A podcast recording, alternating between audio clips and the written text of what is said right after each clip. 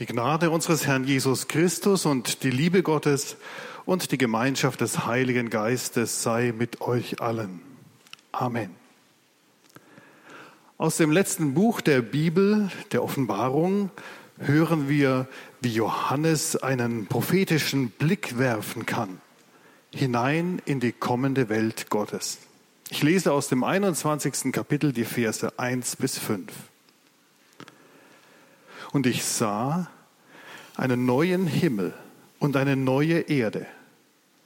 Denn der erste Himmel und die erste Erde sind vergangen und das Meer ist nicht mehr. Und ich sah die heilige Stadt, das neue Jerusalem, von Gott aus dem Himmel herabkommen, bereitet wie eine geschmückte Braut für ihren Mann. Und ich hörte eine große Stimme von dem Thron her, die sprach, siehe da, die Hütte Gottes bei den Menschen. Und er wird bei ihnen wohnen und sie werden sein Volk sein. Und er selbst, Gott mit ihnen, wird ihr Gott sein. Und Gott wird abwischen alle Tränen von ihren Augen. Und der Tod wird nicht mehr sein.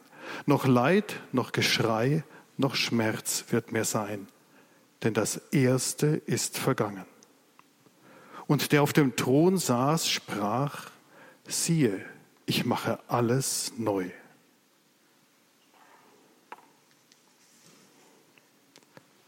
Allmächtiger Gott, himmlischer Vater, wir danken dir für dein Wort.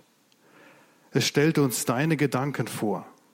Öffne durch deinen Geist Ohren und Herzen, damit wir erfahren und verstehen, was unserem Leben dient. Amen.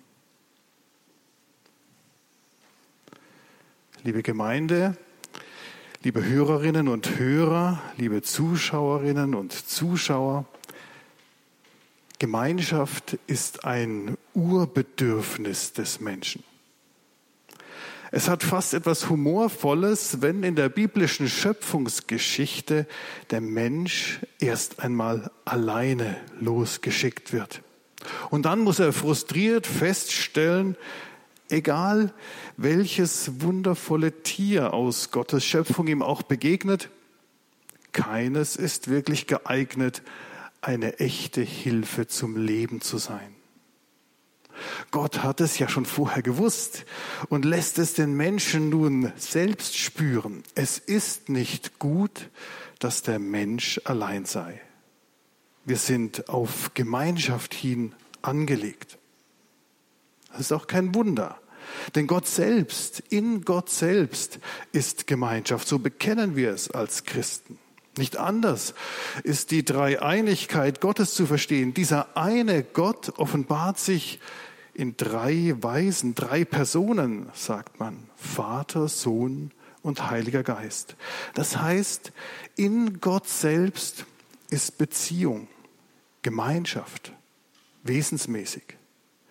Denn Gott ist die Liebe, so kann Johannes auch sagen. Und Liebe zielt immer auf ein Gegenüber, auf ein Miteinander. Wunderbar, aber eigentlich kein Wunder. Diese Liebe muss aus sich selbst heraustreten. Sie wird schöpferisch. Er denkt, er schafft, formt den Menschen, kein Wunder, ein Beziehungswesen als Mann und Frau, als Gottes Gegenüber, Gottes Ebenbild.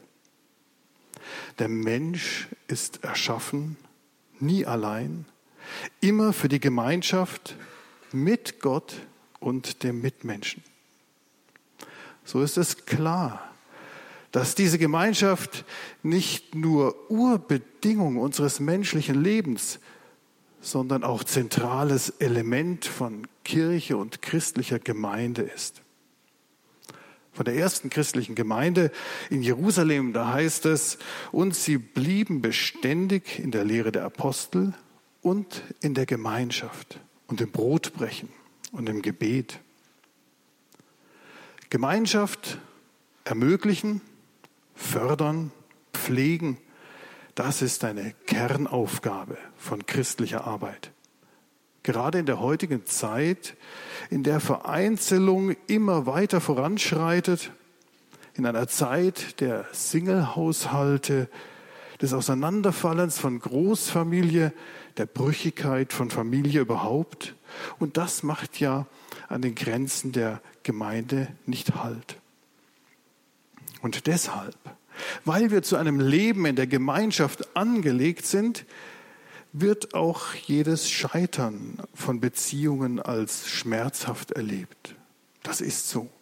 Jedes Nicht-Zustande-Kommen von Gemeinschaft als Mangel gefühlt. Warum? Weil in uns tief drin im Herzen dieses Bild schlummert, von dem wir am Anfang dieser Predigt gehört haben, bei Johannes in der Offenbarung.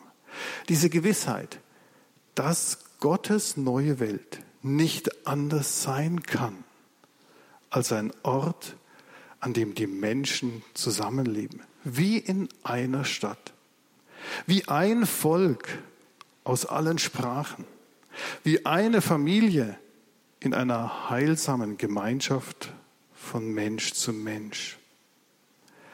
Eine Gemeinschaft, die erwachsen ist aus der Vergebung. Wir werden es nachher beten.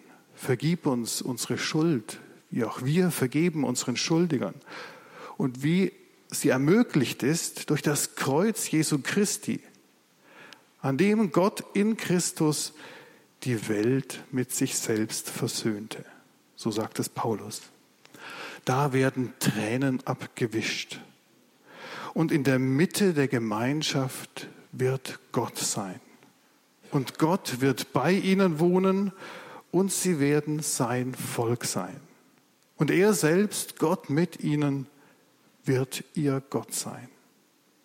Das ist im Grunde die grundlegende Sehnsucht unseres Herzens.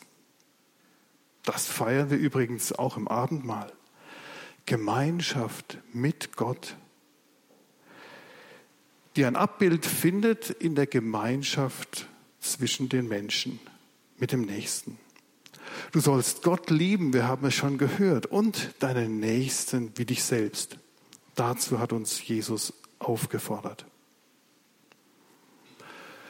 Allen großen Studien zufolge ist die Sehnsucht auch bei jungen Menschen nach einer beständigen Partnerschaft ungebrochen. Bei über 90 Prozent der jungen Menschen findet man das, trotz aller zuwiderlaufenden Erfahrungen. Die Sehnsucht ist groß nach Gemeinschaft, nach einem Ort der Zugehörigkeit, einem Ort des Angenommenseins, einem Ort der Liebe. Und dafür brauchen wir Vorbilder, Häuser, Orte, in denen christliche Gemeinschaft erfahrbar gelebt wird, Familien, Wohngemeinschaften, Kommunitäten. Und das ist ein nicht zu unterschätzendes missionarisches Potenzial, wenn Menschen christliche Gemeinschaft vorleben und anbieten. Ich weiß das aus meiner eigenen Biografie. Mit 16 Jahren, da war für mich die ganz starke Seite unserer Gemeindejugend am Ort die wohltuende Gemeinschaft. Und sie hat mir den Weg geöffnet zu Menschen. Zu Menschen, denen ich abspüren konnte, wie sie ihren Glauben mit Jesus lebten. Die mich so ansteckten, selbst an Jesus zu glauben, selbst Glauben zu entdecken und zu erfahren, dass hier meine Sehnsucht des Herzens gestillt wird. Natürlich, es war auch nötig, dass ich diese Schwelle überschreite und dieses Angebot wahrgenommen habe, als mich einer eingeladen hat und gesagt hat, komm vorbei. Und so träume ich tief in meinem Herzen von viel mehr Lebensgemeinschaften, Gründung von christlichen Wohngemeinschaften statt Singlehaushalten, die zu Orten christlicher Gastfreundschaft werden und somit zu einem Zeugnis der Liebe Gottes in dieser Welt.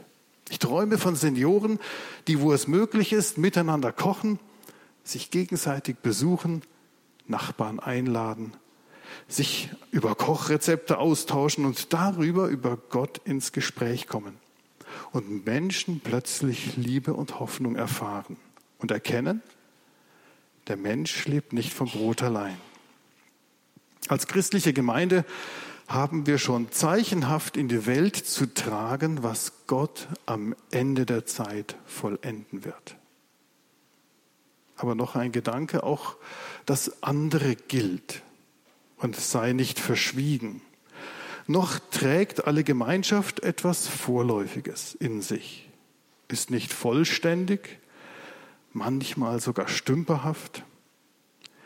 Wie oft muss ich denken, wenn sich jemand in einer meiner Schulklassen ganz daneben benimmt, der oder diejenige will Gemeinschaft überhaupt nicht aufkündigen. Im Gegenteil, er oder sie will wahrgenommen werden. Auch jemand sein in der Gruppe. Und wenn es mit dem Positiven nicht gelingt, lieber negativ als gar nicht. Das ist ein Schmerz. Wenn dieses Urbedürfnis nach heilender Gemeinschaft nur bruchstückhaft gelingt. Aber auch das gehört zu meinem Leben auf dieser Erde. Manches passt nicht so zusammen, wie wir es uns wünschen. Krankheit, Fremde, älter werden, Verlust können Einsamkeit bewirken. Und selbst in jeder guten Ehe, in jeder Freundschaft, in der Kommunität, in Familie oder Gemeinde bleibt die Erfahrung, dass die letzte ersehnte, vollkommene Gemeinschaft nicht möglich ist. Es bleibt die Sehnsucht tief im Herzen nach der neuen Welt Gottes, nach Gott dahinter verborgen. Und ich möchte Sie deshalb bitten, auch Zeiten der Einsamkeit anzunehmen. Wenn die Möglichkeiten nach Gemeinschaft trotz allen Bemühungen begrenzt bleiben. Zeiten der Einsamkeit können sogar eine Rückbesinnung auf das Wesentliche, auf diese Sehnsucht im Herzen, auf die Gemeinschaft mit Gott führen. Sie können wieder Raum für das Gespräch mit Gott öffnen. So hat Jesus bewusst Zeiten auch der Einsamkeit gesucht, um sich auf seinen himmlischen Vater ausrichten zu können.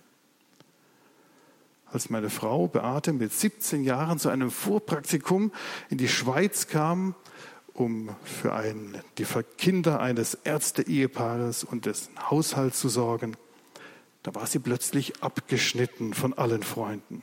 Abends gab es damals kein Internet, kaum vorstellbar, keine Abwechslung. Und dort in diesem Jahr hat sie die Bibel durchgelesen und eine für ihr Leben prägende Zeit erlebt. Durch die Rückbesinnung auf Gebet, auf diese Gemeinschaft mit Gott, die wir auch in der Kommunikation mit der Bibel erfahren können. Da können einsame Zeiten gefüllt und neue tiefe Erfahrungen gemacht werden. Erfahrungen der Liebe und Gemeinschaft mit Gott selbst. In der Einsamkeit der Klosterzelle hat der notleidende Martin Luther in der Bibel die Gemeinschaft und die Liebe eines gnädigen Gottes erfahren. Ich selbst habe Gemeinschaft mit Gott gefunden, indem ich die Bibel gelesen habe. Ich selbst habe, als ich einmal schwer krank war, das kann ich als Zeugnis sagen, am schwersten Tag Frieden gefunden, weil ich spüren durfte, dass ich geborgen bin vor dem Thron Gottes, der mein Leben in seiner Hand hält. Und da ging es um Leben und Tod.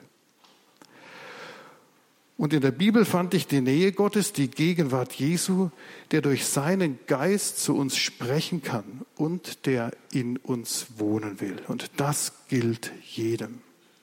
Das hat meinem Leben eine entscheidende Ausrichtung gegeben und die Erfahrung, ich bin nie allein. Gott ist immer bei mir. Deshalb komm zu Jesus. Amen.